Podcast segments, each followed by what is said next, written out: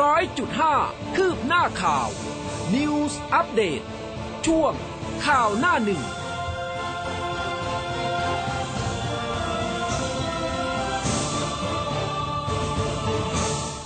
อรุณสวัสดิ์คุณผู้ฟังค่ะ ต้อนรับเข้าสู่เดือนใหม่นะคะ มีนาคมแล้วนะ วันนี้ 1 มีนาคม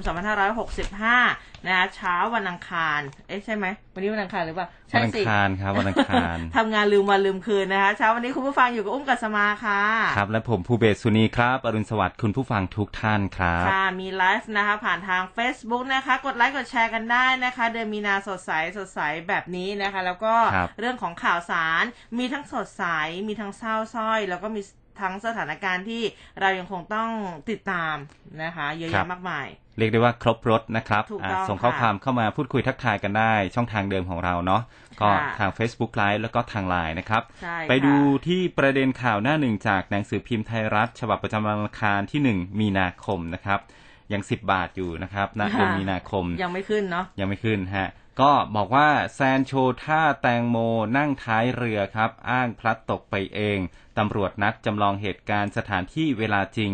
แม่ลั่นไม่ให้อภัยครับ กลุ่มเพื่อนแตงโมเปิดใจละเอียดยิบ เคลียร์ทุกประเด็นดราม่าฆาตกรรมหรืออุบัติเหตุครับค่ะ Daily News นะคะ เรื่องของคุณตังโมเป็นพาดหัวใหญ่เช่นกัน จำลองเหตุแตงโมตกเรือตรวจหาดีเอ็นเอปัสสาวะ ทีมปาร์ตี้แก้ข่าวนะ เสี่ยปอขอบวชให้แม่ลั่นรับคำขอโทษ แต่ไม่ให้อภัยค่ะ ครับของไทยรัฐมีเพิ่มเติมนะครับ ตรวจเพิ่มตำรวจพิสูจน์หลักฐานร่วมกับช่างฝ่ายเทคนิคของบริษัทซิลพัทยานะครับ ผู้จำหน่ายเครื่องยนต์เรือ ก็ตรวจสอบสปีดโบ๊ทลำที่ดาราสาวแตงโมนิดา พลัดตกน้ำเสียชีวิต ถูกอายัดไว้ที่โรงจอดเรือ NBC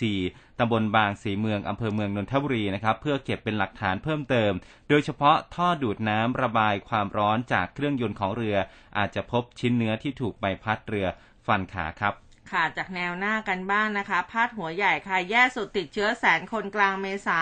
สทประเมินโควิดโอมิครอนยังระบาดอีกเดือนครึ่งนะคะ ย้ำป่วยสีเขียวรักษาตัวที่บ้านนะคะ อนุทินยานฟาวิพิราเวียมีพอ ป่วยรายวัยคงที่ค่ะ 2.2 หมื่นนะคะ ตาย 42 กทมยังแรงเจอ 18 คลัสเตอร์โรงเรียนค่ะ ครับผมของไทยรัฐนะครับ เรื่องของโควิด บอกว่าเน้นแผน OPD โควิด ให้ยากลับบ้าน ไม่มีอาการก็แจกนะครับ สอทอคาดผู้ป่วยปอดอักเสบเพิ่มระดับเป็น 1,000 คน และก็เสียชีวิต 50 นะครับ คาดเดือนมีนาคมสถานการณ์ผู้ติดเชื้อเนี่ย อาจจะเบาบางลงนะครับ แล้วก็มีภาพเป็นภาพบรรยากาศเที่ยวบินปฐมฤกษ์นะครับ นายพิพัฒน์รัชกิจประการรัฐมนตรีว่าการกระทรวงการท่องเที่ยวและกีฬา พร้อมกับคณะต้อนรับนักท่องเที่ยวจากซาอุดีอาระเบียจำนวน 71 คนที่เดินทางมากับเที่ยวบิน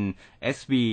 846ของสายการบิน Saudi Arabian Airlines นะครับ เพื่อฟื้นความสัมพันธ์และก็ส่งเสริมการท่องเที่ยวไทยซาอุดในรอบ 32 ปีครับ ค่ะไข่ไก่สุดอั้นนะคะ พุ่งพรวดรวดเดียวแผงละ 9 บาทค่ะ ผู้เลี้ยงโวยสั่งแต่ตรึงไม่ช่วยเหลือค่ะ ครับผมมีเรื่องของยูเครนนะครับ เปิดเจรจาสงบศึกครับ รัฐมนตรีกระทรวงกลาโหมยูเครน ที่ปรึกษาปูตินก็ช่วยอ่า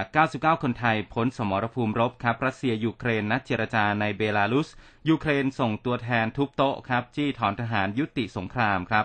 ค่ะอ่า ทางเดลินิวส์นะมีเรื่องของอัยการสูงสุดนะคะ สั่งฟ้องปูเย้ยทวิน ยิ่งลักษณ์ไลฟ์สดค่ะอ้อนคิดถึงไทย รับหมดยุคนายกค่ะ ครับผมปล่อยตัวอานนท์อิสรภาพ 3 เดือนครับ ตั้ง 7 เงื่อนไขปอชปอชก็ไล่สอยคดีเก่า คนเพื่อไทยงื้อดาบฟันจารุพงศ์พวกรับทรัพย์สินครับ ค่ะสิ้นพิชัยรัตนกุลอดีตประธานรัฐสภา หัวหน้าประชาธิปัตย์ถึงแก่อนิจกรรมในวัย 96 ปีค่ะ ครับ รวบได้แล้ว 3 แก๊งโจทมิน ท้าต่อยคู่อริ ยิงพรุนสองศพครับ ค่ะ แล้วก็เดลินิวส์นะคะยังมีเรื่องของโควิดอีกนิดหน่อยนะคะบอกว่าโควิดป่วยนอก งดฟาวิพิราเวียร์ โรเซ่แบล็กพิงค์นะคะติดเชื้อไม่มีอาการแล้วก็ยังมีสองสาว BNK ด้วยนะคะ ที่ติดเชื้อโควิด -19 ค่ะอืมนะครับอันนี้ก็เป็นภาพรวมจากหน้าหนังสือพิมพ์นะครับ ไปดูที่เรื่องของโควิด -19 กันก่อนก็แล้วกันครับ คุณผู้ฟังก็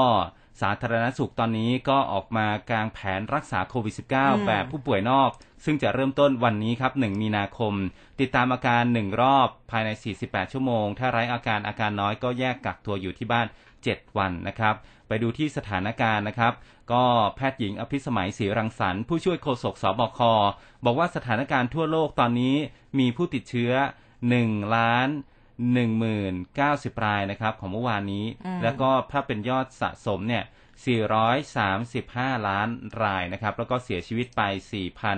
4,542 ส่วนเสียชีวิตสะสมเนี่ย5ล้าน9นะครับ ในรอบ 7 วันก็พบว่าประเทศที่ติดเชื้อสูงสุดคือเยอรมนีอืมติดเชื้อเกิน 1 ล้านรายนะครับสำหรับสถานการณ์รายวันในประเทศ ก็มีการตรวจยืนยันด้วย RT-PCR เนี่ย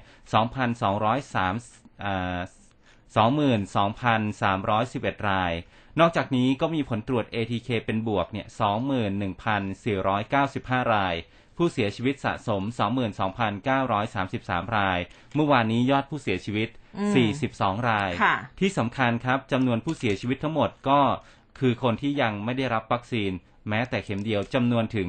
เกินครึ่งนะฮะ 26 รายอืมอันนี้คือที่ยังไม่ได้รับวัคซีนเลยนะครับ ในขณะที่ก็มีผู้ที่รักษาตัวเนี่ยสองแสนกว่ารายนะครับ ดังนั้นกระทรวงสาธารณสุขจึงเน้นย้ำนะครับ ที่มีอาการเล็กน้อย หรือว่าไม่มีอาการเลย อยู่ในวัยทำงาน ไม่มีโรคประจำตัว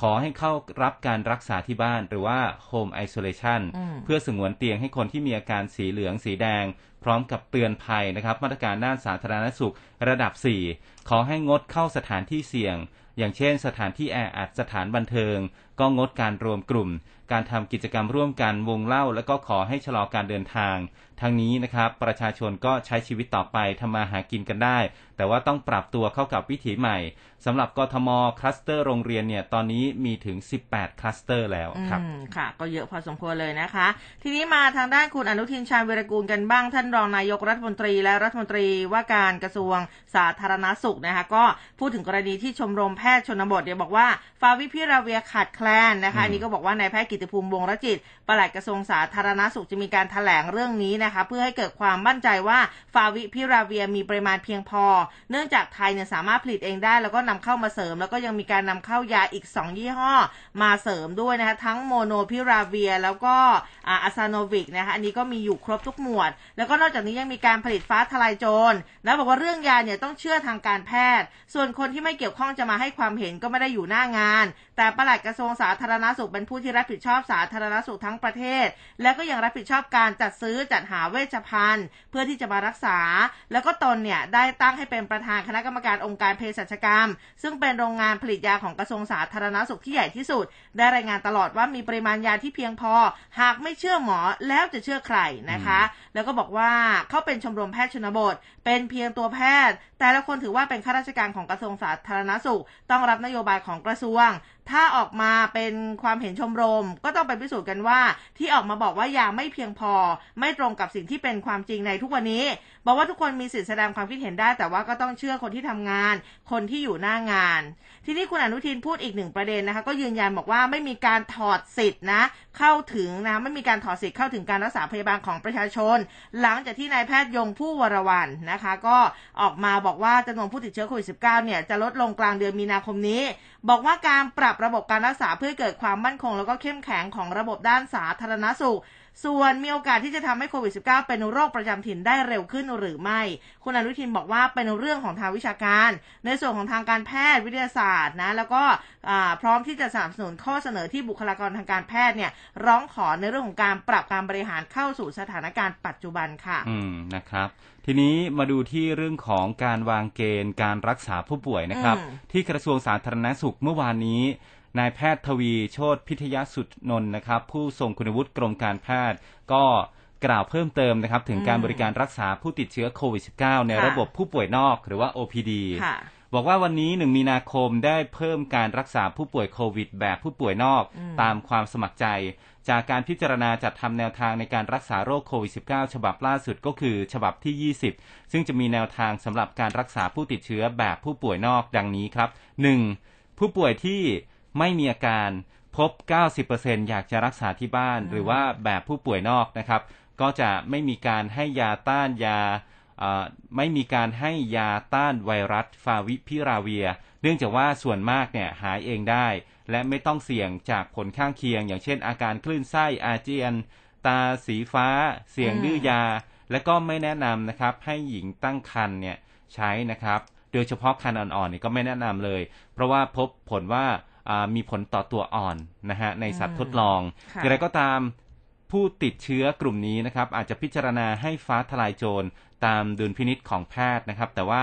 ไม่ให้ในเด็กคนท้องแล้วก็ต้องไม่ป่วยโรคตับด้วยนะครับ ไม่ใช้ร่วมกับยาต้านไวรัสชนิดอื่น คือให้นอนอยู่ที่บ้านอืมส่วนกรณีที่สองนะครับ กรณีที่ อาการไม่รุนแรง เมื่อสักครู่นี้คือไม่มีอาการนะครับอ่าแต่อันนี้คืออาการไม่รุนแรงคือ ไม่มีปอดอักเสบ ไม่มีปัจจัยเสี่ยง ไม่มีโรคร่วม แพทย์จะเป็นคนพิจารณาว่าจะให้ยาฟาวิพิราเวียหรือไม่ค่ะหากต้องหยุดกินฟ้าทลายโจรนะครับ อย่างไรก็ตามหากคุณหมอเนี่ยพบเชื้อมีอาการเกิน 5 วัน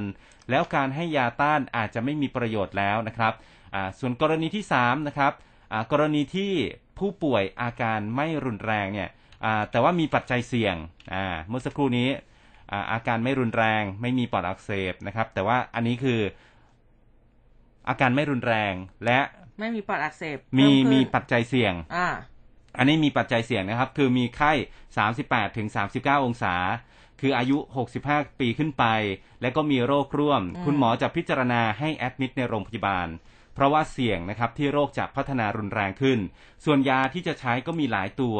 ส่วนกลุ่มที่4นะครับอาการรุนแรงเนี่ยในอยู่อยู่ในโรงพยาบาลอยู่แล้ว คุณหมอก็จะพิจารณาการรักษาตามความเหมาะสมนะครับ แล้วก็ห้ามเด็ดขาดที่จะบอกว่าการรักษาแบบ OPD เป็นการรักษาแบบไปกลับซึ่งไม่ใช่ เพราะว่าคำว่าไปกลับหมายความว่าสามารถที่จะออกไปข้างนอกได้ แต่การรักษาแบบ OPD โควิดนี้นะครับให้อยู่กักตัวที่บ้าน 7 วันเป็นอย่างน้อย ระหว่าง 7 วันนี้ก็ต้องติดต่อกับทางคุณหมอ เพื่อให้รู้ว่าท่านเนี่ยหยุดจุดไหนอืมซึ่งส่วนใหญ่โรคจะค่อยๆหายเอง ดังนั้นการรักษาด้วยยาให้แพทย์เป็นผู้พิจารณา ซึ่งการปรับยานะครับไม่ใช่ว่าเราไม่มีเงิน แต่เป็นเพราะว่าการปรับเพื่อให้มียาใช้อย่างสมเหตุสมผลครับ อืม นะคะ โอ้ จริง ๆ เรื่องนี้นี่ก็ เป็นประเด็นอยู่เหมือนกันนะคะ ทางอธิบดีกรมการแพทย์ค่ะ คุณหมอสมศักดิ์อักษิณก็พูดถึงเรื่องนี้เหมือนกัน ก็บอกว่าวันนี้เนี่ยหนึ่งมีนาคมเพิ่มการรักษาผู้ป่วยโควิด แบบผู้ป่วยนอกหรือว่า OPD ซึ่งก็เป็นไปตามความสมัครใจนะ เพื่อที่จะรองรับผู้ป่วยที่ไม่มีอาการอาการน้อยไม่มีความเสี่ยง ก็เป็นมาตรการเสริมจากทั้ง HI แล้วก็ CI นะคะ ลดภาระของโรงพยาบาลนะ ซึ่งความแตกต่างผู้ป่วยนอกกับ HI ก็คือผู้ป่วยนอกเนี่ยเขาจะมีแพทย์ติดตามอาการหลังตรวจคัดกรองภายใน 48 ชั่วโมง แต่ว่าถ้าอาการเปลี่ยนแปลงอันนี้สามารถติดต่อกลับได้ได้ทุกเวลา ไม่มีอุปกรณ์ตรวจประเมินนะอย่างปรอดวัดไข้เครื่องวัดออกซิเจนปลายนิ้วแล้วก็ไม่มีอาการอ่าไม่มีอาหารให้นะคะ หลังดำเนินการเดี๋ยวจะมีการประเมินระบบเป็นระยะ ส่วนจำนวนเตียงโรงพยาบาลตอนนี้นะคะ คุณหมอบอกว่าก็ยังพออยู่นะ แต่หากมีจำนวนผู้ติดเชื้อที่เพิ่มขึ้น ก็มีหนังสือแจ้งไปยังโรงพยาบาลเครือข่าย ให้เตรียมลดเตียงผู้ป่วยนอนโควิด มารองรับผู้ป่วยโควิด 15-20%ส่วนกรณีข้อกังวลว่าการรักษาในระบบผู้ป่วยนอกจะสามารถเคลมประกันได้หรือไม่อันนี้เรื่องสำคัญ ก็บอกว่าได้พูดคุยกับทางอคอปพนะสัปดาห์ที่ผ่านมา ซึ่งคอปพเองต้องไปดำเนินการต่อแต่หลักๆเนี่ยต้องดูว่าประกันของผู้ป่วย ครอบคลุมกรณีเป็นผู้ป่วยนอกหรือไม่ ถ้าไม่ครอบคลุมก็ให้เข้าสู่ระบบ HI เพราะว่า HI เนี่ยมีการประกาศเป็นทางการว่าเป็นผู้ป่วยในอันนี้ก็สามารถประเมินเป็นรายๆได้ ตอนนี้เนี่ยเอาจริงๆแหละคนก็เป็นห่วงของเรื่องของประกันครับเพราะว่าแบบเจอจ่ายจบมันไม่มีแล้วไงฮะเออนะคะมีแต่โคม่าอย่างเดียวเลยนะตอนนี้เนี่ยเท่าที่ไปดูแล้วเนี่ย ตอนนี้ก็มีเออเจอแจกเจอแจกจบ อ่าเออตอนนี้ล่าสุดเนี่ยเป็นเจอแจกจบนะคะ แต่ว่าประกันเมื่อก่อนเนี่ยที่เป็นเจอจ่ายจบเนี่ยแสนหนึ่งเออ ไม่มีละ ฮะอืมเมื่อสักครู่คุณหมออะไรนะ คุณหมออ่าสมศักดิ์อักษิณค่ะ ท่านอ่าอธิบดีกรมการแพทย์ครับ อีกท่านหนึ่งนะครับนายแพทย์เกียรติภูมิวงศ์รัตจิตอืมนะครับ ท่านก็ออกมาแถลงสถานการณ์โควิด -19 นะครับเอ่อ ก็บอกว่าในประเทศไทยเนี่ยก่อนที่จะปรับแนวทางดูแลผู้ติดเชื้อรายใหม่แบบเจอแจกจบ ซึ่งเริ่มวันนี้นะครับค่ะเป็นต้นไป บอกว่าสถานการณ์โควิดเชื้อโอไมครอนเนี่ยทำให้การติดเชื้อทั่วโลกสูงมากขึ้นเป็นระยะหนึ่ง และขณะนี้ก็เริ่มลดลงแล้ว ส่วนผู้ป่วยหนักและก็ผู้เสียชีวิตไม่ได้เพิ่มขึ้นตามอืมสอดคล้องกับประเทศไทย จะมีการปรับการรายงานยอดผู้ติดเชื้อเพิ่มใหม่เฉลี่ยเป็น 14 วันนะครับ เพื่อให้ความชัดเจนค่ะตอนนี้เฉลี่ยอยู่ที่ 20,000 ราย ผู้ผู้ป่วยอาการรุนแรง 980 ราย ใส่ท่อช่วยหายใจ 280 ราย สัดส่วนก็เพิ่มขึ้น สอดคล้องกับผู้ติดเชื้อมากขึ้นนะครับ แต่ว่าอยู่ในระดับที่ดูแลได้อืมส่วนผู้เสียชีวิตรายใหม่ วันนี้นะครับเมื่อวานนี้ 42 ราย อัตราผู้ป่วยเนี่ย อัตราป่วยตายเนี่ยลดลง จากเชื้อโอมิครอนระยะแรก 0.2 นะครับ ก็เหลือ 0.18 โดยเราเนี่ยยังคงแจ้งเตือนภัยสุขภาพในระดับ 4 ก็แนะนำให้หลีกเลี่ยงพื้นที่เสี่ยงลดการเดินทาง และก็ให้ทำงานจากที่บ้าน ผู้ติดเชื้อที่อาการน้อยก็เข้าระบบการรักษาที่บ้านหรือชุมชน ตอนนี้มีอยู่ประมาณ 70%นะครับปลัดสอทอบอกอีกด้วยนะครับว่าสถานการณ์ของประเทศไทย พบผู้ติดเชื้อในทุกภูมิภาค พบผู้ป่วยปอดอักเสบใส่ท่อช่วยหายใจเพิ่มขึ้นในเชิงปริมาณ แต่ว่าในเชิงสัดส่วนเนี่ยลดลง โดยเฉพาะกลุ่ม 50 ปีขึ้นไป กลุ่มผู้ที่มีโรคเรื้อรังโรคอ้วน และผู้ที่ไม่ได้รับวัคซีน ฉะนั้นการฉีดวัคซีนจึงมีความสำคัญนะครับ โดยเฉพาะการฉีดเข็มกระตุ้น อย่างไรก็ตามก็คาดการตัวเลขผู้ป่วยปอดอักเสบใส่ท่อช่วยหายใจ และผู้เสียชีวิตยังอยู่ในการประมาณการ ซึ่งยังคงดูแลได้นะครับ ทีนี้ คุณหมอก็ประเมิน 3 ฉากทัดของอืมโควิดนะครับอาบอกว่าฉากทัดการระบาดการคาดการณ์การระบาดโควิด -19 ในไทย ระหว่างการถแถลงข่าวเนี่ยคุณหมอบอกว่าเมื่อระยะเวลาหนึ่ง เราจะมีการคาดการณ์สถานการณ์ใหม่ โดยกรมควบคุมโรคนะครับ เพื่อให้ทราบว่าโควิด -19 โอมิครอนเนี่ยมีการดำเนินการอย่างไรในเดือนถัดไป เดือนมีนาคมนี้คาดว่าโรคจะเข้าสู่ระดับระนาบอืมและค่อยๆลดลง เริ่มฉากทัดผู้ป่วยปอดอักเสบอาการรุนแรงก็คาดว่าจะมีขึ้นบ้างเล็กน้อย อาจจะถึงระดับ 1,000 ราย น้อยกว่าเชื้อเดลต้าที่พบ 6,000 ถึง 7,000 ราย ดังนั้น จึงมั่นใจว่าระบบสาธารณสุขดูแลได้ ขณะที่ฉากทัดผู้ใส่ท่อช่วยหายใจ คาดว่านะครับถ้าหากติดเชื้อเพิ่มขึ้น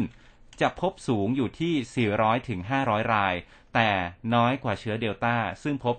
1,300 รายนะครับ สาธารณสุขก็พยายามที่จะดูแลผู้ป่วยให้มีสิทธิอ่าอ่าให้มีประสิทธิภาพมากที่สุดลดการเจ็บป่วยนะครับ และฉากทัดผู้เสียชีวิต ก็คาดว่าจะเพิ่มตามจำนวนผู้ติดเชื้อ และค่อยๆลดลง โดยคาดว่าเฉลี่ยวันละ 50 รายนะครับ ไม่มากไปกว่านี้แล้ว และค่อยๆ ลดลงตามอัตราการติดเชื้ออมการคาดการณ์ผู้ติดเชื้อนั้นก็คาดว่าจะมีมากขึ้น แต่ว่าอัตราการป่วยหนักการเสียชีวิต เราจะพยายามดูแลให้มีคุณภาพ เพื่อไม่ให้ป่วยมากขึ้นนะครับ อืมนะพอเห็นรายละเอียดแบบนี้แล้วนี่นะคะ ก็ เอาหวังว่าจะมีอะไรดีขึ้นดีขึ้นนะคะ อย่างเรื่องดีๆ ก็มีอยู่เหมือนกัน ห้าภาคีเขาจับมือพัฒนานวัตกรรมสเปรย์แอนติบอดีพ่นจมูกยับยั้งโควิดอันนี้ดี -19 เตรียมเลยนะ เตรียมเงินซื้อเลยนะคะ เตรียมเดินหน้าศึกษาทางคลินิก ในอาสาสมัครคาดว่าจะวางตลาดไตรมาสสามปีนี้นะปีนี้เราจะมีสเปรย์พ่นยับยั้งโควิดแล้วนะคะ รองศาสตราจารย์นายแพทย์ฉันชัยสิทธิพันธ์ค่ะ คณะบดีคณะแพทยศาสตร์ จุฬาลงกรณ์มหาวิทยาลัย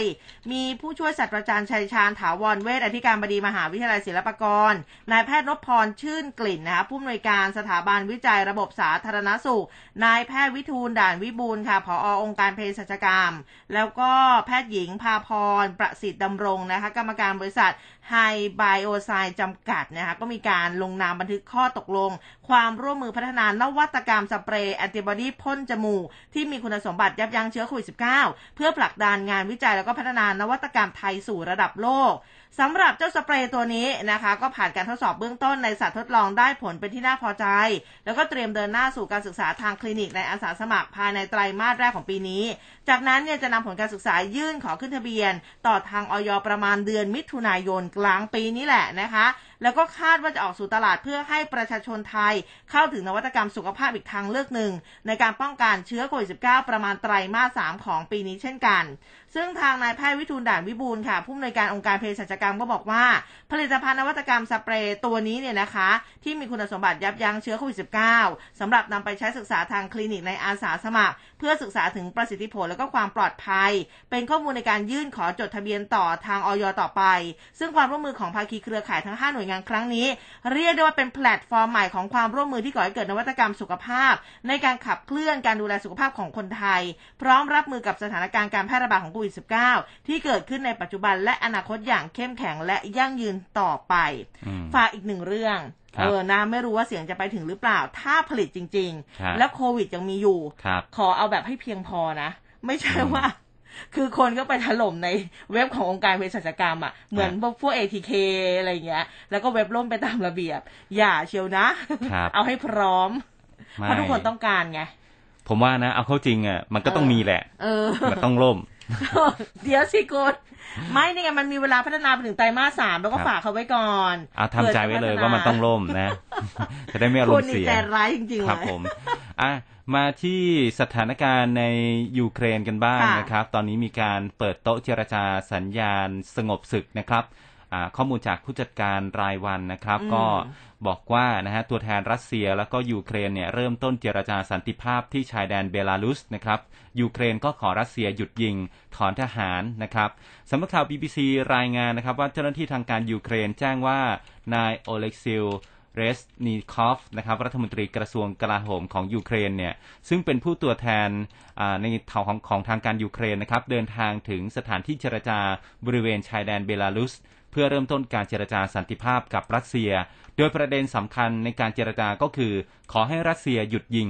และถอนกำลังทหารรัสเซียออกไปจากอืมดินแดนของยูเครน หลังจากรัสเซียเปิดฉากทำสงคราม ส่งทหารบุกโจมตียูเครนมาตั้งแต่ 24 กุมภาพันธ์ที่ผ่านมา แต่ว่ายังไม่มีความชัดเจนว่าจะนำไปสู่ทางออกวิกฤตหรือไม่สำนักข่าวเบลตาของทางการเบลารุสนะครับก็รายงานว่าทั้งสองฝ่ายเริ่มเจรจากันแล้ว ในขณะที่สำนักงานประธานาธิบดีวลาดิมีร์เซเลนส์อ่าเซเลนสกี้นะครับก็แถลงก่อนการเจรจาว่า ยูเครนจะเรียกร้องให้หยุดยิงในทันที รวมทั้งให้รัสเซียเนี่ยถอนทหารออกไป ทั้งนี้เซเลนสกี้ก็ยังแสดงอาการไม่คาดหวังอะไรมากนักนะครับอืมโดยกล่าวว่าผมก็ไม่ได้เชื่อจริงๆหรอกว่าในเรื่องของผลลัพธ์ที่ออกมาจากการหารือในครั้งนี้ แต่ก็ปล่อยให้พวกเขาลองพยายามกันดูสำหรับฝ่ายของอาเคลมลินนะครับ ก็ยังไม่มีข้อมูลว่าเรียกร้องสิ่งใดจากการเจรจาหรือว่าจากสงครามในยูเครน ก่อนหน้านี้ทางด้านของปูตินเองก็ประกาศคำสั่ง ยกระดับการเตรียมความพร้อมของกองกำลังป้องปรามนิวเคลียร์นะครับของรัสเซียเนี่ย โดยระบุว่าเพื่อตอบโต้คำแถลงการอันก้าวร้าวของพวกผู้นำองค์การสนธิสัญญาแอตแลนติกเหนือ หรือว่านาโตและมีมาตรการแซงชั่นทางการเงินของตะวันตกอืมกระตุ้นให้เกิดความกังวลว่า การบุกยูเครนเนี่ยอาจจะลุกลามกลายเป็นสงครามนิวเคลียร์ได้ ไม่ว่าโดยตั้งใจหรือว่า จะเกิดจากการคาดการณ์ที่ผิดพลาดนะครับ ในขณะเดียวกันท่ามกลางความกดดันที่เพิ่มขึ้นโจเซฟเอ่อเบอร์เรลนะครับผู้แทนระดับสูง ด้านนโยบายต่างประเทศของสหภาพยุโรปบอกว่า ชาติตะวันตกประกาศจะยกระดับมาตรการ sanction รัสเซีย รวมทั้งซื้อและจัดส่งอาวุธให้กับยูเครน ซึ่งรวมถึงจรวดสติงเกอร์ เพื่อใช้ยิงเฮลิคอปเตอร์ และก็อากาศยานอื่นๆ และประเทศต่างๆ ในยุโรปจะส่งเครื่องบินขับไล่ให้กับยูเครนด้วยนะฮะส่วนทางด้านของอูอ s ซูล่าเฟอร์นันเดเลเยนนะครับประธานคณะกรรมาธิการยุโรปหรือว่า EC บอกว่าที่ประชุม EU มีมติที่จะยกระดับการคว่ำบาตรต่อเบลารุส ที่ให้การสนับสนุนรัสเซียใช้เป็นฐาน เพื่อปฏิบัติการโจมตีทางทหารแก่ยูเครน โดยจะรวมถึงการจำกัดการส่งออกสินค้าสำคัญได้แก่ยาสูบ ไม้ซุง แร่เหล็ก และก็โลหะนะครับ อย่างไรก็ตามหลังจากที่สหรัฐ EU สหราชอาณาจักรและแคนาดาได้ทำการาทำความตกลงเรื่องของการห้ามทำธุรกรรมกับธนาคารกลางของรัสเซีย และตัดขาดไม่ให้แบงก์บางแห่งของรัสเซียได้เข้าถึงสวิฟหรือว่าระบบการโอนเงินระดับโลกเนี่ยนะครับ ก็ทำให้ ค่าเงินรูเบิลของรัสเซียเนี่ยอ่อนยวบลงไปอืมในทันทีนะครับอืมอันนี้ก็เป็นอ่าทางด้านต่างประเทศนะคะมาดูทางบ้านเรากันบ้าง แต่ว่าจริง ๆ เรื่องของคนไทยเนี่ยการช่วยเหลือนะคะอืมก็เป็นไปอย่างอ่าราบรื่นนะคะสถานเอกอัครราชทูตไทยณกรุงวอร์ซอว์โปแลนด์ค่ะ รายงานความคืบหน้าการช่วยเหลือคนไทยในยูเครนนะคะในสถานการณ์ฉุกเฉิน ภัยสงครามนะคะณวันที่ 28 กุมภาพันธ์ก็คือเมื่อวานนี้ช่วงประมาณสักตีสี่บอกว่าสถานเอกอัครราชทูตได้มีการช่วยเหลือคนไทยจำนวน 99 คนอพยพออกจากยูเครนนะคะ โดยคนไทย 60 คนค่ะ เดินทางจากศูนย์ปฏิบัติการช่วยเหลือคนไทยในยูเครนนะคะ เมืองลวิฟนะคะ แล้วก็อ่าตอนนี้ถึงกรุงวอร์ซอโปแลนด์โดยสวัสดิภาพ ส่วนอีก 39 คนค่ะ เดินทางจากเมืองโอเดซ่านะคะ ถึงบูคาเรสต์โรมาเนีย โดยสวัสดิภาพเช่นกันทีนี้รัฐบาลก็จะจัดให้คนไทยทั้ง 99 คนรวมทั้งคนไทยที่จะเดินทางออกมาจากยูเครน เพิ่มเติม ให้เดินทางโดยเครื่องเครื่องบินพาณิชย์ของบ้านเราเนี่ยกลับสู่ประเทศไทยให้เร็วที่สุดต่อไปนะคะทางนี้ก็มีคนไทยที่อพยพมาที่ศูนย์ปฏิบัติการเมืองลวิฟเนี่ยเพิ่มเติมอีกประมาณสัก 42 คน แล้วก็จะมีอีก 10 คนกำลังเดินทางมาด้วย ทีนี้ทางคุณดอนปรมาวินัยท่านรองนายกรัฐมนตรี และรัฐมนตรีว่าการกระทรวงการต่างประเทศก็บอกภายหลังหารือกับท่านนายกรัฐมนตรี แล้วก็หน่วยงานด้านความมั่นคงในประเด็นสถานการณ์ความขัดแย้งระหว่างรัสเซียแล้วก็ยูเครนบอกว่า ทางท่านนายกเนี่ยสั่งการให้กระทรวงการต่างประเทศติดตามสถานการณ์อย่างใกล้ชิดต่อไปนะคะแล้วก็ขอให้เตรียมแผนอพยพคนไทยออกจากยูเครนแล้วก็หามาตรการ รองรับผลกระทบอื่นๆที่จะเกิดขึ้นด้วย ทั้งสถานการณ์น้ำมันนะตลาดหลักทรัพย์อัตราแลกเปลี่ยนการค้าการลงทุน ก็ขอให้หน่วยงานที่เกี่ยวข้องดำเนินมาตรการต่างๆ อย่างรอบด้านทำด้วยความรอบคอบระมัดระวังเหมาะสม แล้วก็พร้อมรับมือหากสถานการณ์รุนแรงขึ้น ขณะที่ทางคุณสุพัฒนสุพัฒนพงศ์พันมีชาวค่ะ ท่านรองนายกรัฐมนตรี แล้วก็รัฐมนตรีว่าการกระทรวงพลังงาน ก็บอกว่าแม้ไทยจะยังไม่ได้รับผลกระทบโดยตรงจากการนำเข้าพลังงานทั้งน้ำมัน แล้วก็ก๊าซธรรมชาติเหลว แต่ว่าทางกระทรวงพลังงานเนี่ยก็ติดตามสถานการณ์ต่อเนื่องนะคะเพื่อประเมินแล้วก็เตรียมความพร้อม หากเกิดสถานการณ์ที่รุนแรงขึ้น มีการเตรียมความพร้อมด้านปริมาณสำรองพลังงานเอาไว้เรียบร้อยแล้วนะคะ รวมทั้งเตรียมมาตรการในการบรรเทาให้เกิดผลกระทบกับประชาชนให้น้อยที่สุด แล้วก็ขอให้ประชาชนเข้าใจสถานการณ์วิกฤตนี้ และร่วมกันใช้พลังงานอย่างประหยัดแล้วก็คุ้มค่าที่สุดด้วยค่ะครับผมส่วนวันนี้เองทางด้านคณะรัฐมนตรีนะครับ มีการเปิดเผยออกมาจากคุณอนุทินชาญวีรกูล รองนายกรัฐมนตรี และรัฐมนตรีว่าการกระทรวงสาธารณสุข บอกว่าคอรมอเนี่ย จะหยิบยกสถานการณ์ในรัสเซียและก็ยูเครนที่ท่านนายกหารือกับรองนายกวงเล็กเนี่ยเข้าไปคุยในที่ประชุมคอรมอเพื่อย้ำกับทุกหน่วยงานที่เกี่ยวข้องให้เตรียมตัว เพราะว่าเวลามีสงครามต้องรู้เรื่องของการค้าระหว่างประเทศจะเป็นอย่างไร ทั้งในเรื่องของการเงินการแทรกแซงการคว่ำบาตรต่างๆ ที่อาจจะทำให้ธุรกรรมทางการเงินนั้นมีปัญหา หรือว่ามีปัญหาการซื้อขายเงินตราต่างประเทศ รวมถึงต้นทุนพลังงานและผลกระทบต่อสินค้าด้วยนะครับ อืมนะคะ แล้วก็สถานการณ์แบบนี้นี่หลายประเทศเขาก็มีการคว่ำบาตรกันเยอะนะคว่ำบาตรเบลารุสนะคะ อย่างญี่ปุ่นเขาก็เตรียมพิจารณาคว่ำบาตรเบลารุสด้วย สิงคโปร์ก็ออกมาตรการคว่ำบาตรรัสเซีย จีนเองก็ไม่เห็นด้วยกับมาตรการคว่ำแต่ว่าจีนเองเขาไม่เห็นด้วยกับมาตรการคว่ำบาตรนะ เพื่อที่จะแก้ไขปัญหาวิกฤตรัสเซียยูเครน คือตอนนี้เนี่ยหลายประเทศออกมา action เยอะอยู่เหมือนกัน อืมนะคะ ก็ไม่รู้ว่าจะเกี่ยวกับเรื่องของรัสเซียยูเครนหรือเปล่าก็เลยทำให้ราคาไข่ไก่บ้านเราแพงขึ้น ก็มีผลนะ ใครที่ยังไม่ได้ซื้อไข่ไก่นะก็แจ้งไว้ให้ทราบกันนะคะ ก็วันนี้ค่ะสมาคมผู้ผลิตผู้ค้าและส่งออกไข่รวมทั้งสมาคมผู้เลี้ยงไก่ไข่เนี่ยออกเมื่อวานนี้สิเขาส่งหนังสือถึงสมาชิกนะคะ ปรับขึ้นราคาแนะนำไข่ไก่คละหน้าฟาร์มเป็น 3 บาท 20 สตางค์เริ่มตั้งแต่วันนี้ก็คือ 1 มีนาคมนะคะ เท่ากับว่าเพิ่มขึ้น 30 สตางค์จากราคาปัจจุบันเนี่ย2บาท 90 สตางค์นะคะ ซึ่งก่อนหน้านี้กระทรวงพาณิชย์ได้มีการตกลงกับผู้เลี้ยงไก่ไข่ให้ตรึงราคาหน้าฟาร์มไว้ไม่ให้เกิน3 บาท หลังจากที่มีความพยายามที่จะขึ้นราคามาแล้วครั้งหนึ่งนะเมื่อ 10 มกราคมที่ผ่านมาจาก 2 บาท 80 สตางค์เป็น 3 บาท แต่ที่ผ่านมา 1 เดือนเศษ ผู้เลี้ยงไก่ไข่เขาบอกว่า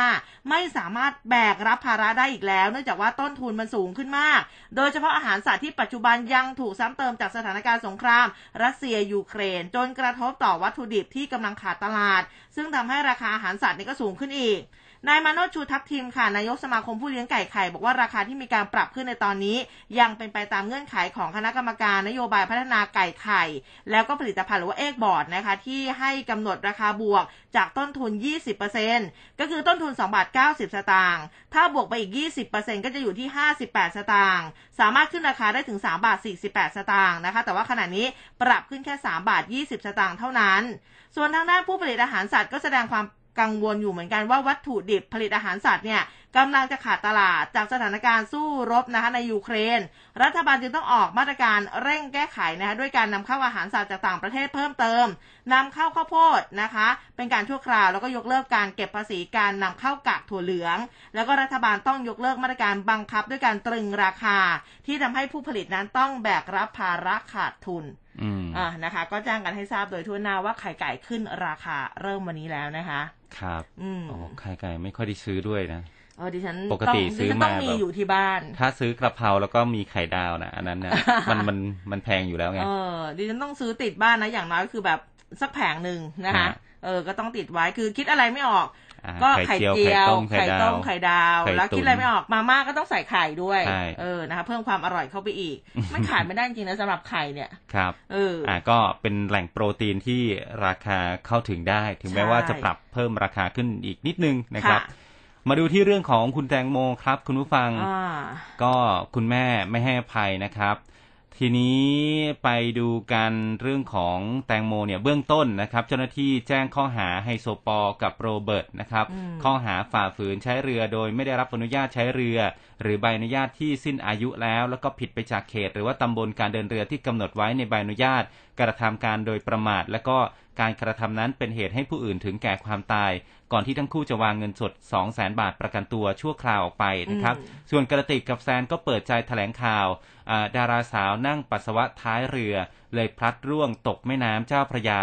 และไม่ได้รับงาน entertain นะครับ ทางด้านของนางพนิดาศิริยุทธโธยุทธโยธิน คุณแม่ของคุณแตงโมเนี่ยก็ไม่เชื่อว่าเพื่อนๆเนี่ยพูดความจริง พร้อมกับมอบหลักฐานเด็ดให้เป็น ข้อความทางไลน์ที่เพื่อนส่งมาให้ บอกว่ามีปัญหากันบนเรือ ทั้งทำร้ายร่างกาย จิตใจของแตงโมขณะที่ตำรวจก็เตรียมนำพยานที่ให้การสงสัยเนี่ยเข้าเครื่องจับเท็จนะครับ เพื่อพิสูจน์ความจริงตามที่เสนอข่าวไป คืบหน้านะครับที่ห้องประชุมกองบัญชาการสืบสวน อาชญากรรมทางเทคโนโลยีพลตำรวจเอก สุวัสด์แจ้งยอดสุขพบตร ก็เรียกประชุมเจ้าหน้าที่ที่เกี่ยวข้องเกี่ยวกับความคืบหน้าคดีการเสียชีวิตของดาราสาวแตงโมนะครับ ก็มีอ่าหลาย ๆ ท่านเข้าร่วมประชุมพ ลตำรวจเอกสุวัสด์เนี่ยบอกว่ารายละเอียดอยู่ในสำนวนการสอบสวน แต่ว่ามีประเด็นให้ไปสอบสวนเพิ่มเติม และจะมีการแถลงข่าวภายหลัง โดยประเด็นที่สังคมสงสัยกันก็คือ มีการทะเลาะกันเกิดขึ้นในเรือจริงหรือไม่อืมบาดแผลที่ต้นขาเกิดขึ้นจากอะไร โดยจะมีการออกหมายเรียกพยานบุคคลเข้ามาสอบปากคำเพิ่มเติม ส่วนการใช้เครื่องจับเท็จเป็นอีกหนึ่งช่องทางนะครับ ต้องมีการเตรียมการ เช่น การตั้งคำถามที่ผู้ถูกนำตัวเข้าเครื่องจับเท็จ หรือประเด็นที่ตำรวจจะสอบถามนะครับพบตรบอกอีกนะครับ ส่วนที่กรณีสื่อสังคมออนไลน์เนี่ยสงสัยคำให้การของกลุ่มเพื่อนนั้น อย่าเรียกว่ามีหรือไม่มีพิรุษนะครับ ทุกคำตอบของเพื่อน นางสาวนิดาเนี่ย ต้องมีเหตุผลรองรับนะครับ ตอนนี้เนี่ยอยู่ระหว่างการแสวงหาพยานหลักฐานต่างๆ มารองรับคำพูด อย่างเช่น การให้การว่าห้องน้ำเสียต้องตรวจสอบ หลังจากเกิดเหตุเนี่ยโทรหาใครในเรื่องใดบ้าง การสอบสวนต้องอต้องตอบคำถามที่สังคมสงสัย และพิจารณาว่ามีการทำร้ายเกิดขึ้นจริงหรือไม่ มีสาเหตุ โกรธเคืองกันมาก่อนหรือเปล่า รวมถึงมีประกันชีวิตไว้ด้วยหรือไม่นะครับ อันนี้ก็ต้องสอบสวนให้ชัดเจน ส่วนกรณีที่แตงโมบอกว่าถูกคุกคามนะฮะให้หวาดกลัวนั้น หากมีหลักฐานว่าข่มขู่จริงต้องดำเนินการ ขณะนี้ยังไม่ต้องส่งเจ้าหน้าที่ไปดูแลนะครับ เว้นแต่จะมีเหตุให้เชื่อได้ว่าถูกคุกคามจริง ๆ ส่วนทางด้านของ พันตำรวจเอกสิริวัตรดีพอนะฮะรองโฆษกในฐานะโฆษกบกปทเนี่ยก็บอกว่าตำรวจตรวจสอบข้อมูลโทรศัพท์ของผู้เสียชีวิต และบุคคลที่เกี่ยวข้องทั้งหมด ก็คาดว่าจะดำเนินการเสร็จสิ้นภายในสัปดาห์นี้ จากนั้นจะส่งผลตรวจสอบทั้งหมดไปยังพนักงานสอบสวนสพในเมืองนนทบุรี เพื่อประกอบสำนวนการสอบสวนต่อไป ส่วนข้อมูลรายละเอียด หรือว่าประเด็นในการตรวจสอบเป็นเรื่องของสำนวนนะครับการสอบ ไม่สามารถที่จะเปิดเผยรายละเอียดได้นะครับอือ่ามส่วนคุณแม่ของคุณแตงโมนะฮะก็นัดนำพยานหลักฐานเพิ่มเติมอืมเป็นแชทข้อความมาให้พนักงานสอบสวนนะครับ แล้วก็มีการจำลองเหตุการณ์ โดยให้พนักพยานเนี่ยมาชี้จุดเกิดเหตุต่างๆ ส่วนจะแจ้งข้อกล่าวหาเพิ่มเติมหรือไม่ อยู่ในระหว่างรวบรวมพยานหลักฐานนะครับ และนอกจากนี้ ชุดสืบสวนก็ค้นหาพยานหลักฐานเพิ่มเติม ถ้าหากพบว่ามีประเด็นที่ต้องมาเชิญสอบปากคำทั้งหมดเนี่ยทั้ง 5 คนก็จะอ่าให้ให้ให้คำสให้ปากคำที่สอดคล้องกัน แต่ว่าเป็นเรื่องรายละเอียดในสำนวนว่าเป็นอุบัติเหตุหรือว่าเป็นเรื่องอื่น เพราะว่าอันนี้ก็ยังไม่ได้ตัดสินชัดเจนนะครับอืมส่วนเรื่องของพบรอยเสื้อของหนึ่งในห้าคนขาดอืมอ่าถ้าใครได้ดูภาพที่เขาส่งต่อกันมานะครับ อ่า พันตำรวจเอกจตุรนต์บอกว่า อันนี้ต้องไปตรวจสอบรายละเอียด เช่นเดียวกันนะครับ ส่วนเรื่องกรณีการเข้าเครื่องจับเท็จพยานเนี่ยก็ต้องเรียกมาทำการสอบปากคำใหม่ทั้งหมดเลยนำเข้าสู่เครื่องจับเท็จให้เร็วที่สุด เพื่อตอบโจทย์ให้ทุกคนที่ตั้งคำถามหรือว่าข้อสงสัย ว่าให้การจริงหรือไม่ โดยใช้หลักการทางวิทยาเข้าวิทยาศาสตร์เข้ามาช่วยตรวจสอบนะครับ ส่วนรายละเอียดในข้อเท็จจริงในการสอบปากคำครั้งแรก ว่าเป็นแบบนั้นหรือไม่เนี่ย อันนี้เป็นเรื่องของสำนวนอืมแต่การเข้าเครื่องจับเท็จนะ จะเป็นการตอบคำถามของสังคมให้ชัดเจน อย่างไรก็ตามมองว่าถ้าหาก5คนมีความบริสุทธิ์ใจ ควรที่จะเดินเข้ามาเครื่องจับเท็จเลยนะฮะอืมส่วนกรณีเครื่องอากล้องวงจรปิดที่ท่าเรือปรากฏพบภาพของ ฮิปโป ฉันชนะ และก็โบสุรัตนาวีนะครับอืมซึ่งเป็นกลุ่มเพื่อนหลังจากนี้ต้องเรียกมาสอบปากคำโดยเร็วที่สุดเช่นเดียวกันครับ อืมนะคะ ก็อะพูเรื่องของเสื้อนี้เมื่อวานนี้ก็เห็นว่าที่ไปออกรายการของคุณกัญชัยเนอะเขาก็เอาอืมเสื้อมา ก็ไม่เห็นมีรอยขาด ก็เลยไม่แน่ใจว่าเอ๊ะมันเป็นอะไรคุณกัญชัยเขาก็ถามไปเหมือนกันบอกว่าเอ๊ะซื้อเสื้อใหม่หรือเปล่า เออ ก็ไม่แน่ใจเหมือนกันนะคะ แต่ว่าเมื่อวานนี้เนี่ยประมาณสักเกือบเกือบสี่ทุ่มตำรวจเขานำตัวแซนวิสาพัฒน์เนี่ยร่วมลงเรือจำลองเหตุการณ์ตามเวลาช่วงที่เกิดเหตุเลยนะฮะนะ ก็มีการแบบว่าเขาเรียกว่ายังไงดีล่ะเอ่อ แต่ละจุดแต่ละจุดเนี่ยนะคะ เพื่อที่จะมาเทียบความใกล้เคียงกัน แล้วก็ทางพลตำรวจโทจิรพัฒน์ภูมิจิตเนี่ยนะคะ ผู้บัญชาการตำรวจภูธรภาคหนึ่งก็พูดถึงเรื่องของการตรวจพิสูจน์ทางนิติเวชก็จะหาคำตอบได้ว่าผู้เสียชีวิตเนี่ยจะไปนั่งปัสสาวะท้ายเรือได้หรือไม่ เพราะว่าการตรวจดูเนี่ยจะรู้ว่าในกระเพาะปัสสาวะมีปัสสาวะ คงเหลืออยู่หรือไม่อืมแล้วก็จะนำมาประกอบการให้คำให้การของคนบนเรืออีกครั้งหนึ่ง นอกเหนือจากการจำลองเหตุการณ์ที่บริเวณจุดเกิดเหตุเมื่อวานนี้ครับอะเดี๋ยวก็ต้องติดตามกันต่อไปสำหรับคดีนี้นะคะใช่คือทางด้านประธานกรรมอ่ากรรมการสถาบันอาชญาวิทยา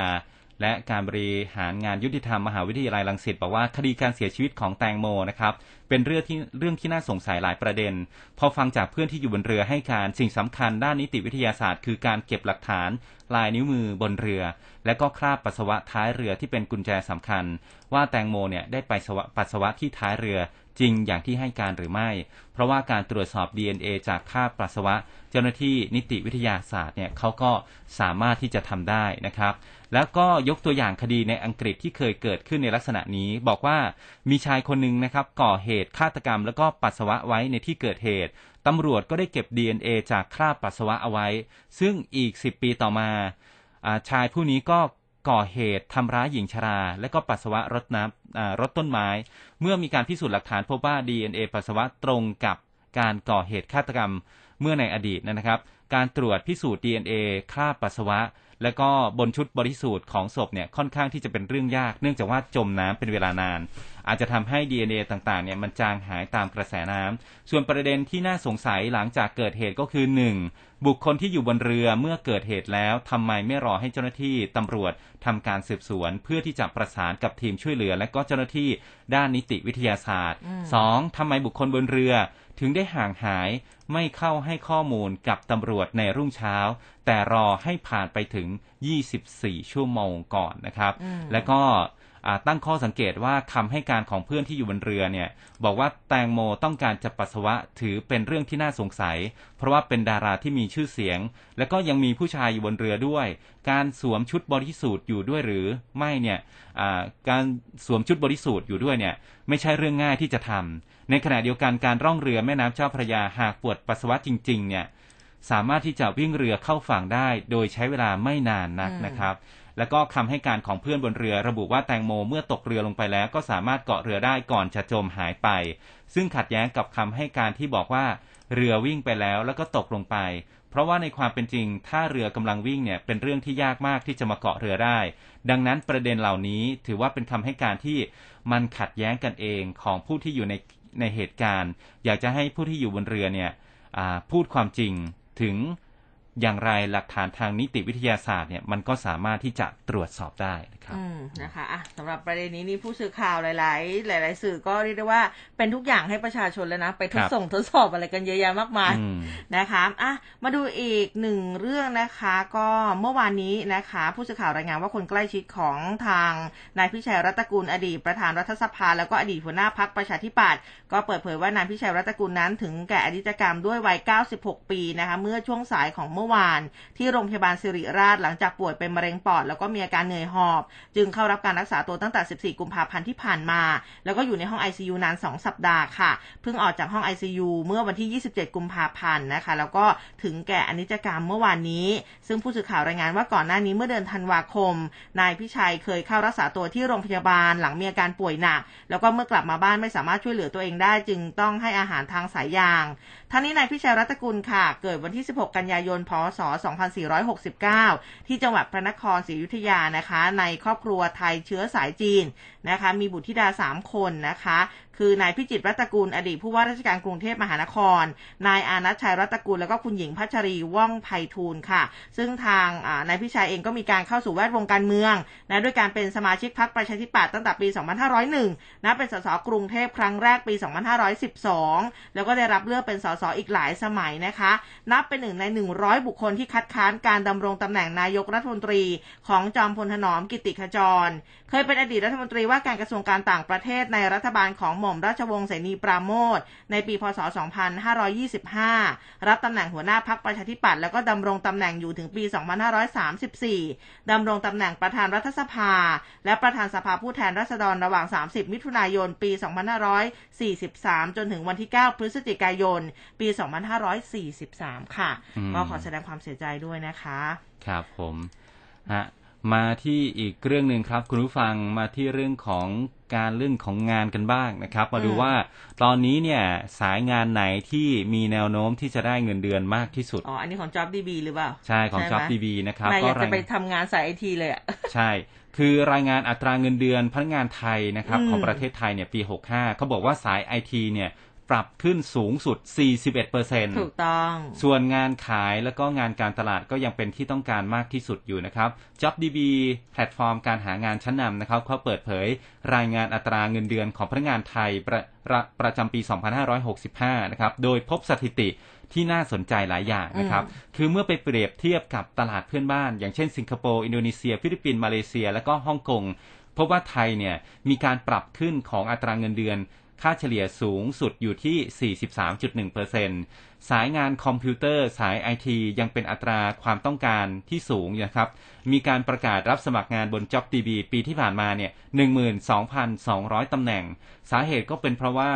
อ่าตั้งแต่มีโควิด -19 นะครับทำให้ธุรกิจต่างๆ เนี่ย ขนาดเล็กขนาดใหญ่ต่างก็ต้องปรับตัว และก็นำอุปกรณ์และเทคโนโลยีต่างๆ เนี่ย มาใช้ในธุรกิจมากขึ้น ส่งผลให้อุตสาหกรรมนี้ขยายตัว คนในสายนี้ก็เป็นที่ต้องการด้วย แต่ถึงอย่างนั้นนะครับสายงานที่เป็นที่ต้องการมากที่สุดในปี 64 ยังเป็นสายงานด้านการขายและก็การตลาดนะครับอืมจำนวนประกาศรับสมัครงานเนี่ยรวมทุกอุตสาหกรรมอยู่ที่ 26,300ตำแหน่ง นะฮะปัจจัยหลักๆ คือมาจากพฤติกรรมผู้บริโภคที่ปัจจุบันเปลี่ยนไป เริ่มมีการปรับเปลี่ยนมีการเปรียบเทียบสินค้ามากขึ้นทั้งในแง่ของคุณภาพราคา และก็ประโยชน์ใช้สอยเมื่อซื้อสินค้าออนไลน์ แถมยังมีการประยุกต์ใช้เทคโนโลยีดิจิทัลนะครับอย่างอีคอมเมิร์ซและโลจิสติกรวมถึงระบบการจัดส่งมากขึ้นทำให้ผู้ประกอบการก็เล็งเห็นว่า ความสำคัญของการตลาดเนี่ยมันมีสำคัญมากนะครับ เพื่อที่จะสร้างการรับรู้สร้างแบรนด์ loyalty และก็ฐานลูกค้าให้แข็งแกร่งเพื่อความอยู่รอดของธุรกิจนะครับ ส่วนภาพรวมการปรับเพิ่มขึ้นของค่าตอบแทนในประเทศไทยอืมก็พบว่าก็มีหลายสายงานได้ปรับอัตราเงินเดือนเพิ่มขึ้นนะครับ อย่างสายงานไอทีนี้แน่นอนเลย ได้รับการปรับเงินเดือนสูงขึ้น 41เปอร์เซ็นต์โอ้โหโอ้ไม่อยากจะคิดเลยนะ งาส่นงรูปขาไปเรียยนด่วนเลยคุณอะงานขายงานบริการลูกค้า แล้วก็งานการตลาดเนี่ยนะครับ รวมถึงงานการศึกษาการฝึกอบรมต่างๆ เงินเดือนเพิ่มขึ้น 40%ค่ะสายงานสุขภาพความงามเงินเดือนเพิ่มขึ้น 39%เป็นต้นนะครับ โอ้โหไอทีเนี่ย ค่าตอบแทนเฉลี่ยนะ32,500บาทนะครับเออระดับเจ้าหน้าที่นะอืมเออนะครับ แต่จริงๆแต่เขาก็แต่ทำงานหนักอยู่นะไอทีเนี่ยเอาจริงอืมๆครแต่อบถ้าคลุมทุกองค์กรอะ คือถ้าเป็นไอทีเนี่ย ระดับหัวหน้างานเนี่ยก็ห้าหมื่นเจ็ดอืมระดับพนักงานสามหมื่นกว่านะครับ แต่ว่าจริง ๆ เรื่องของทันไหไอมทีอะเด็ก ๆ สมัยนี้อะอย่างที่บอกไปอะอืมปฐมแม่เขาเขียนโปรแกรมกันแล้วนะใช่เขียนโคดดิ้งอะไรแบบนี้ณคือรับแบบเขีบางยนทีโค้ดแล้ว แล้วก็แบบว่าทำเกมเล่นเองแล้วนะเอาจริงสมัยเรานี่ทำอะไรอยู่ก็ไม่รู้อะตอนนั้นอะเาเราก็เล่นหมากเก็บไงกระโดดยงกระโดดยางทำไมมันต่างกันสิ้นเชิงขนาดนั้นเนี่ย มันอยู่ที่ยุคสมัยก็เปลี่ยนไปตามกาลเวลานะนี่ครับลูกคุณอะส่งไปเรียนได้แล้วนะดิฉันว่าเรียนอะไรฮะเออพื้น Coding ฐานเออเอ้าเด็ก ๆเขาเรียนกันอ่าได้นะตั้งแต่เด็ก ๆ ปูพื้นฐานกันเลยดิแต่ว่าดิฉันว่าตอนนี้เนี่ยนอกจากไอทีเรื่องของกราฟิกอืมเออกราฟิกเนี่ยก็เป็นอาชีพที่แบบได้เงินสูงครับเออนะคะ ก็อะลองดูนะผู้ปกครองทั้งหลายแหละนะคะนี่ก็เห็นมีผู้ปกครองบอกว่า เนี่ยลูกก็กำลังเหมือนจะสอบ ถ้าสอบนี่ก็ต้องสอบออนไลน์เหมือนกันนะฮะแล้วก็จะปิดเทอมกันเดือนมีนาคมแล้วเด็กๆจะปิดเทอมกันแล้วเหรอเนี่ยใช่ใช่โอ้เราแบบว่านี่เขาสอบปลายภาคกันแล้วนะ จริงเหรอใช่ เวลามันเดินไปรวดเร็วเหลือเกินคุณอะผู้ไรฟับางงโรงเรียนก็เปิดรับสมัครนักเรียนแล้วก็อ่าคัดตัวกันเรียบร้อยแล้วด้วยโอ้โห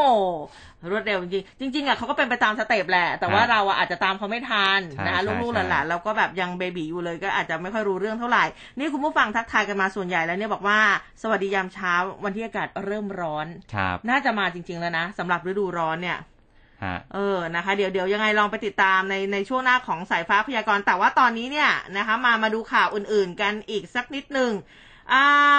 เมื่อวานนี้นะคะ เมื่อวานนี้ทางคุณสรวิทย์ลิมปะรังสีโฆษกสารยุติธรรมนี่ก็บอกว่าทางคณะกรรมการบริหารสารยุติธรรม หรือว่ากบสค่ะมีการเปลี่ยนแปลงสถานที่ตั้งของศาลจังหวัดเชียงรายนะ อันนี้แจ้งไว้นะคะ จากอาคารที่ทำการหลังเดิม อาคารศาลจังหวัดเชียงรายถนนธนาลายตำบลเวียงอำเภอเมืองเชียงรายนะคะ ไปยังอาคารที่ทำการหลังใหม่ อาคารศาลจังหวัดเชียงรายค่ะ อยู่ที่ถนนไกรสอนสิทธิ์ตำบลเวียงอำเภอเมืองเชียงรายค่ะ ก็จะเริ่มทำการกันตั้งแต่วันนี้เลยนะคะ คือวันนี้เป็นต้นไปก็ไปกันที่ศาลใหม่ได้แล้วนะคะสำหรับประชาชนที่มีอัตคดีหรือว่าต้องการติดต่อราชการศาลที่เชียงราย อันนี้สามารถติดต่อได้ที่เบอร์โทรศัพท์ 053719 461 ใครที่จำเป็นจริง ๆ แล้วจดไม่ทันโทรเอ่อหรือว่าไลน์ไลน์มาถามก็ได้นะ เดี๋ยวครับบอกไปให้อีกทีหนึ่งนะคะ ก็อันนี้แจ้งกันไว้นะคะ ว่าศาลจังหวัดเชียงรายเขาย้ายที่ทำการแห่งใหม่เรียบร้อยแล้วนะคะครับอืมกลับมาที่กรุงเทพเมื่อวานนี้ โอ้อ่า สนามเลือกตั้งผู้ว่ากทม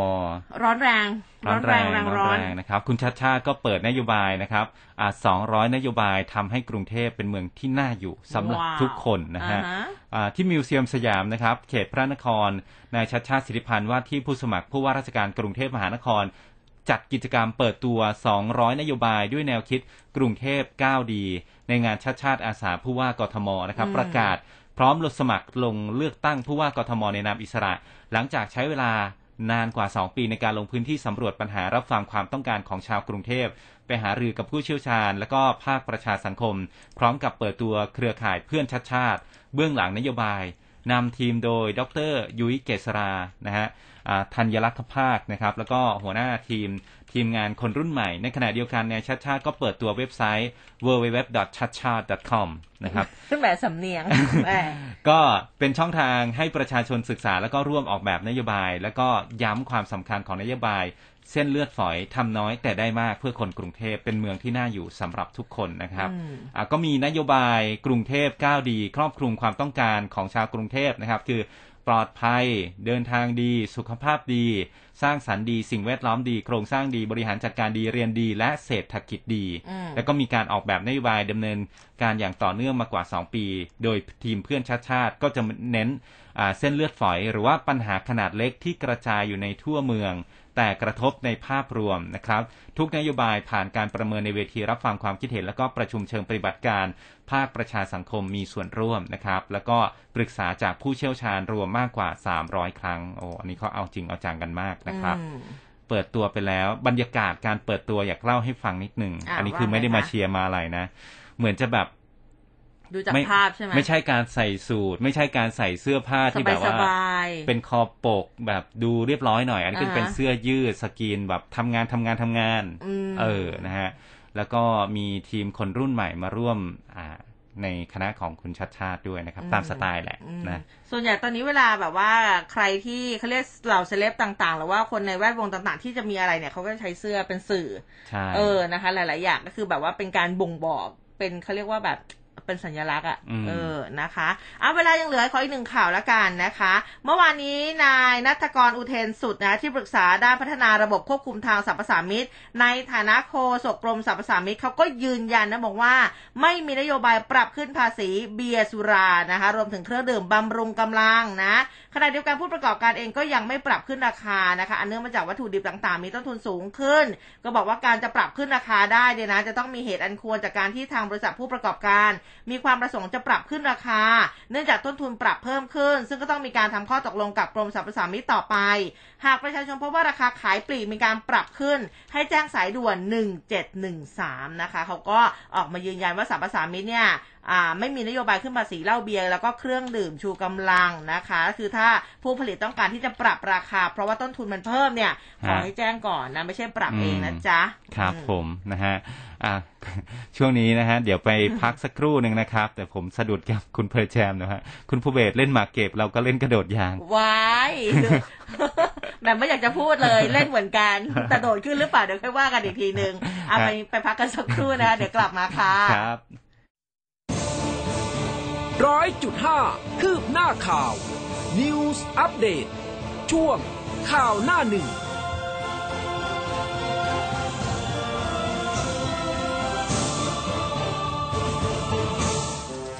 ทลายทุกข้อจำกัด ฟังชัดทุกเรื่อง เปิด 3 ช่องทางในการรับฟัง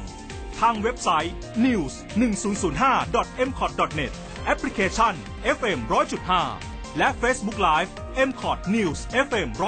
100.5 เปิดใจ เปิดโลก รับฟังข่าวทั้ง on air และออนไลน์ได้ทุกแพลตฟอร์ม ที่นี่ตลอด 24 ชั่วโมง ก้าวทันทุกข่าว ครบเครื่องทุกประเด็น รวดเร็ว และรอบด้าน ติดตามรายการข่าวจากทีมข่าววิทยุกองบรรณาธิการข่าวสำนักข่าวไทย ในรายการก้าวทันข่าว เที่ยงวันทันข่าว ครบเครื่องเรื่องข่าว และข่าวต้นชั่วโมง สวัสดีครับ สุประชาติสุภาพเมธีจากรายการ 9 ทันข่าวครับ เช้าวันใหม่ตื่นมารับฟังพาดหัวข่าวใหญ่ ประเด็นร้อนบนหน้าหนังสือพิมพ์ ครบทุกประเด็นแบบกระชับ ฉับไวและเข้าใจง่าย รับฟังพร้อมกันทั่วประเทศผ่านทาง m c o t News และเครือข่ายวิทยุอสมท m c o t Radio Network ร่วมคุยข่าวผ่านทาง 468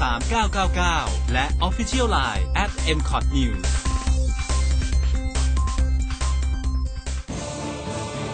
ร้อยจุดห้าคืบหน้าข่าว News Update ช่วงข่าวหน้าหนึ่ง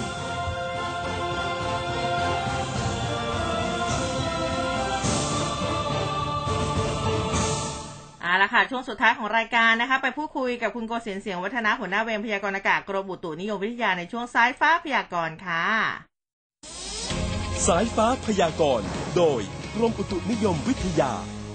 สวัสดีสวัสดีครัค่ะบครับผมครับ สวัสดีครับ คุณ โกศินทร์คะคุณผู้ฟังเริ่มบ่นๆแล้วนะ เริ่มร้อน อ่า ครับฤดูร้อนจะมาเต็มที่แล้วใช่ไหมคะสำหรับเดือนนี้ ครับ ก็ช่วงนี้ก็แนวโน้มอุณหภูมิสูงสุดในระหว่างวันก็จะค่อยๆสูงขึ้นเรื่อยๆนะครับ อืม ในระยะนี้นะครับ เนื่องจากว่าตัวอิทธิพลจากตัวบริเวณความกดอากาศสูง หรือมวลอากาศเย็นจากทางด้านประเทศจีน ที่แผ่ลงมาปกคลุมในพื้นที่ประเทศไทยตอนบนเนี่ยก็มีกำลังอ่อนลงไปนะครับอืมณเวลาปัจจุบันก็อยู่ในเกณฑ์กำลังอ่อนเท่านั้น ก็อาจจะทำให้ในบางพื้นที่ของประเทศไทยตอนบนเนี่ยยังคงมีอากาศเย็นในตอนเช้าได้อยู่บ้าง แต่โดยภาพรวมในช่วงระหว่างวันเนี่ยอุณหภูมิจะเริ่มสูงขึ้นครับ อืมนะคะแต่ฝนไม่มีแล้วใช่ไหมคะ ฝนมีอยู่บ้างนะครับ แต่ว่ามีค่อนข้างน้อย ส่วนใหญ่ก็จะอยู่ตามแนวชายฝั่งทะเลของภาคตะวันออกนะครับอืมที่อาจจะมีลักษณะของฝนเล็กน้อยเกิดขึ้นได้บ้าง ส่วนภาคใต้แนวโน้มฝนลดลง เนื่องจากตัวหย่อมความกดอากาศต่ำกำลังแรงที่อยู่ตรงทางด้านประเทศมาเลเซียแล้วเคลื่อนผ่านทางด้านทะเลอันดามัน ตอนนี้ก็ขยับมาอยู่บริเวณทางด้านอ่าอ่าวเบงกอลตอนล่างนะครับอืมก็แนวโน้มขยับออกห่างจากภาคใต้ไปเรื่อยๆ ฝนภาคใต้เลยมีแนวโน้มลดลงไปครับอืมส่วนกรุงเทพเองนี่คือเรียกได้ว่าหายกริบเลยไหมคะสำหรับฝน กรุงเทพแนวโน้มในระยะนี้เนี่ยลมจากที่เคยเป็นลักษณะของลมตะวันออกเฉียงเหนือ ก็อาจจะมีลักษณะของลมตะวันออกเฉียงใต้อืมเป็นลมที่พัดนำความชื้นจากทะเลเข้ามานะครับค่ะในบางช่วงในพื้นที่ทางด้านที่ติดกับแนวชายฝั่งทะเลนะครับ มีโอกาสที่จะเกิดลักษณะของฝนเกิดขึ้นได้ วันนี้ในพื้นที่กรุงเทพมหานครและปริมณฑลเนี่ยโดยภาพรวมก็เป็นลักษณะอากาศอ่า ปกตินะครับอืมในระหว่างวันอากาศค่อนข้างร้อนหน่อย แต่อาจจะมีบางพื้นที่มีลักษณะของฝนเล็กน้อยเกิดขึ้นได้บ้างนะครับ อืมค่ะอ่าครับสำหรับเช้าวันนี้มีส่วนไหนอยากเพิ่มเติมไหมคะ วันนี้ก็ลักษณะอากาศส่วนใหญ่ก็เริ่มเข้าสู่ภาวะปกตินะครับ ในช่วงระหว่างวันก็อากาศก็จะร้อนปกติ แล้วก็มีแนวโน้มที่อุณหภูมิจะสูงขึ้นอืมก็อาจจะต้องดูแลรักษาสุขภาพกันด้วย ส่วนภาคใต้แนวโน้มช่วงนี้เอ่อทั้งเรื่องของฝนและเรื่องของคลื่นลมก็ลดลงนะครับค่ะแนวโน้มก็เริ่มที่จะบรรเทาเบาบางในเรื่องของฝนตกหนักในพื้นที่ภาคใต้ตอนล่าง ก็น่าจะเริ่มคลี่คลายลงไปนะครับโอเค ค่ะค่ะ วันนี้ขอบพระคุณมาก ๆ นะคะ ครับ สวัสดีค่ะครับสวัสดีครับอะก็ก็ร้อนทุกพื้นที่มีฝนบ้างนิดหน่อยนะคะ แต่ว่าก็ถือว่าเป็นการปรับตัวครับเราจะได้เขาเรียกว่าไม่เปลี่ยนแปลงจนเกินไปครันะบแต่ว่าภาคเหนืออีสานเขาก็ยังยังเย็นๆอยู่ครับนะคะ แต่กรุงเทพน่าจะปรับตัวกันได้แล้วล่ะนะฮะสำหรับเรื่องคือของอากาศมันจะหนาวเราก็ร้อนอยู่ดีนะครับสำหรับคนในพื้นที่กรุงเทพนะครับ เออ นี่ก็กำลังเมื่อช่วงพักนะคะ ก็คุยกับคุณภูเบศเรื่องของอ๋อใช่ใช่ใช่กิจกรรมที่เราทำกันตอนเด็กของเล่นๆใช่ไหมสมัยที่เด็คุกณเพอร์จานบอกว่าแบบกระโดดยางเอออุ้มก็โดดอยู่เหมือนกันนะอืมคือตั้งแต่ข้อเท้า หัวเข่าเอวนะคะ แล้วก็ไม่ต้องเดาหรอกว่าอุ้มกระโดดถึงแค่ตรงไหนๆ กระโดดยางนี่ผมก็เล่นกับเขานะเออจริงเหรอเออเพราะแต่จริงๆผู้ชายอะมันบางทีกระโดดเก่งกว่าผู้หญิงอีกนะใช่เวลาเกี่ยวใช่ยางอะคือเวลาเกี่ยวยางเนี่ยขั้นสูงสุดมันบนหัวใช่ไหมเคยจังหวะที่แบบว่ากระโดดถึงได้ยังไงเอาคือจริงๆตนคือนั้นจังหวะอะที่ว่าแบบกระโดดขึ้นไปแล้วแบบกางเกงขาดแบบอันนั้นเป็นเรื่องปกติ เพราะว่าคืขอนาดผู้หญิงเองเนี่ยม้วนกระโปรงแล้วม้วนกระโปรงอีก แล้วอยู่ที่โรงเรียนนะกางเกงขาด แล้วทำยังไงอะเสื้อเอ่อก็ต้องเอากระเป๋าปิด อันนี้คือช่วงเวลาที่ใกล้จะเลิกเรียนแล้วไงอืมเออเด็ก ๆ ก็พากันเล่นเนาะแล้วก็นั่นแหละฮะปิดเดินปิดกลับบ้านเขาบอกว่าเวลาใครที่พูดถึงแบบอะไรที่มันเป็นสมัยเก่าก่อนเนี่ยแสดงว่าแบบ อายุอ่าเราเนี่ยใช่อายุวานามก็เลยจะเยอะแล้วล่ะ ก็จริง ๆ ก็มีอายุแล้วนะเอครับอตีจับตั้งเตบอลลูนอะไรแบบนี้ตั้งนะตั้งเตเนี่ยก็คล้ายๆกับลักษณะของ Squid Game เนาะถ้าดูใช่ลักษใช่ณะการใช่เล่นนะครับ จริง ๆ นะคะ แต่ว่าคือแบบว่าสมัยนั้นน่ะเราต้องมีช็อคอยู่ในมือไปขโมยช็อคคุณครูมา แล้วก็มาเขียนพื้นอืมแล้วก็จะโดนครูฝ่ายปกครองไล่ตีจะมาเขียนโอ้พื้นโรงเรียนทำไมเนี่ตายยแล้วเด็กกรุงเทพเอนะอถ้าเป็นเด็กบ้านนอกอย่างผมเนี่ยก็ใต้ถุนบ้านน่ะมันจะมีพื้นดินนะก็ใช้ไม้นะขีดเลยคุณผู้นะคฟัรับงแซวนะ บอกว่าย้อนวัยแห่งความสุขเออแต่จริงๆก็ทำให้เรายิ้มได้นะใช่ใช่เออตบตีกับเพื่อนอะไรตอนนั้น ตีเธอเธอทำไมเธอทำแบบนี้ สมัยนั้นอืมก็จะตีกันเนี่ยนะครับเออย้อนวัยแห่งความขำๆสุขเพราะว่าวันนี้เป็นวันแห่งความหวัง ทุกคนจะเกี่ยวกันทุกคนย่อมมีความหวังนะคะทุกวันที่เท่าไหร่นะหนึ่งกับสิบหกของทุกเดือนครับผมขอให้โชคดีทุกคนนะคะฮะอะคุณอุ้มมีเพิ่มเติมไหมฮะ อ่าจริงๆเนี่ยมีหลายเรื่องเลยขอไปที่ฟีฟ่า นะฟีฟ่าเนี่ยตอนนี้เขามีคำสั่งค่ะ ห้ามทีมชาติรัสเซียใช้ธงชาติ อืมเออนะคะ ก็ทางสหพันธ์ฟุตบอลนานาชาติหรือว่าฟีฟ่ามีคำสั่งห้ามไม่ให้ทีมรัสเซียใช้ธงชาติแล้วก็เพลงชาติรัสเซียในการลงสนามนะคะรวมทั้งสั่งให้ลงแข่งขันในนามสหภาพฟุตบอลรัสเซียแทนทีมชาติรัสเซียแล้ว หลังเกิดเหตุรัสเซียบุกเข้ารุกรานยูเครนนะคะแล้วก็นอกจากนี้เนี่ยฟีฟ่าเองก็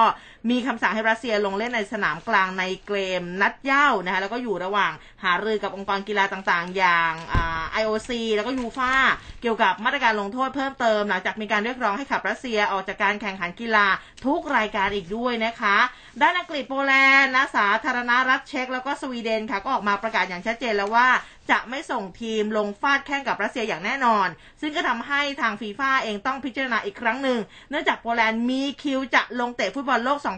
2022 รอบเพลย์ออฟกับรัสเซียในเดือนมีนาคมนี้นะคะ ขณะที่เช็กแล้วก็สวีเดนค่ะ ก็มีโอกาสได้พบกับรัสเซียในรอบชิงตั๋วไปกาตาร์เช่นกัน หากรัสเซียชนะโปแลนด์มาได้สำเร็จอืมโอ้ยหลายวงการเลยตอนนี้ครับค่ะ นี่คุณวิชาญเพิ่มเติมเข้ามาทันไหมครับล้อต็อกคืออะไรอะ ไม่ไม่รู้ ไม่รู้ไม่รู้จักไม่แน่ใจนะคือบางทีอะทอยกองหนังยางหลายหลายหลายอย่างเออเอาทอยกองรู้รู้อ่าคือการเรียกอะมันจะไม่เหมือนกันเออแต่ละที่เนอะแต่ว่าแบบคือสมมติว่าพอ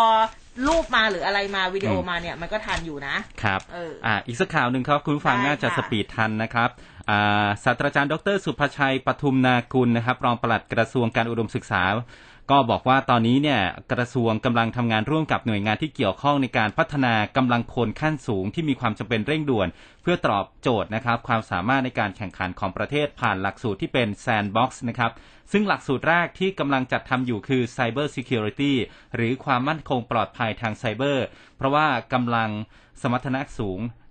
คนที่มีสมรรถนะสูงในด้านนี้ถือว่าขาดแคลนอยู่มาก ส่งผลต่อความสามารถในการแข่งขัน และก็ การส่งเสริมการลงทุน อีกทั้งการเฝ้าระวังและป้องกันภัยทางไซเบอร์เนี่ยถือว่าเป็นสิ่งที่ทุกฝ่ายยอมรับ และก็ตระหนักให้ความสำคัญ เพราะว่าส่งผลกระทบและส่งความเสียหายต่อชีวิตผู้คนจำนวนมากนะครับ รองปลัดกระทรวงการอุดมศึกษาบอกว่าหลักสูตร Cyber Security เนี่ย วางแผนไว้ว่ามหาวิทยาลัยต่างๆ จะต้องช่วยการพัฒนา และนำมาใช้ร่วมกันเป็นหลักสูตรกลาง โดยจะเปิดรับนักศึกษาในสาขาที่เกี่ยวข้อง ซึ่งสามารถย้ายข้ามมาจากหลักสูตรอื่นนะครับเพื่อเข้าเรียนหลักสูตรนี้ได้ในช่วงชั้นปีที่ 3 หรือว่าปีทีสี่4 โดยมีรูปแบบการเรียนการฝึกงานไปด้วยพร้อมกัน มีผู้ฝึกสอนมาจากอาจารย์ในมหาวิทยาลัย แล้วก็ผู้เชี่ยวชาญจากภาครัฐและเอกชน พอเรียนจบ อาจจะได้รับใบปริญญาอีกใบนะนอกเหนือจากใบปริญญาในสาขาที่ตนเองศึกษาปกติ ทั้งนี้ก็จะขึ้นอยู่กับวิธีการดำเนินการของแต่ละมหาวิทยาลัย คาดว่าภายใน 2 ปีนี้ก็จะสามารถผลิตกำลังคนด้าน Cyber Security ผ่านหลักสูตร Sandbox นี้ได้ไม่น้อยกว่า 1,000 คนครับมาจบพอดีเป๊ะนะคะ ทั้งหมดทั้งมวลก็เป็นข้อมูลแล้วก็ข่าวสารที่อุ้มกับภูเบศนำมาฝากคุณผู้ฟังนะคะ ก็วันนี้ได้ย้อนวัยกันไปเนาะครับแล้วกลับมาเจอกันใหม่วันพรุ่งนี้เวลาเดิมค่ะตีห้าจนถึง จนถึงหกโมงเช้า วันนี้ลาไปก่อนแล้วครับสวัสดีค่ะ สวัสดีครับร้อยจุดห้าคืบหน้าข่าว News อัปเดตช่วงข่าวหน้าหนึ่ง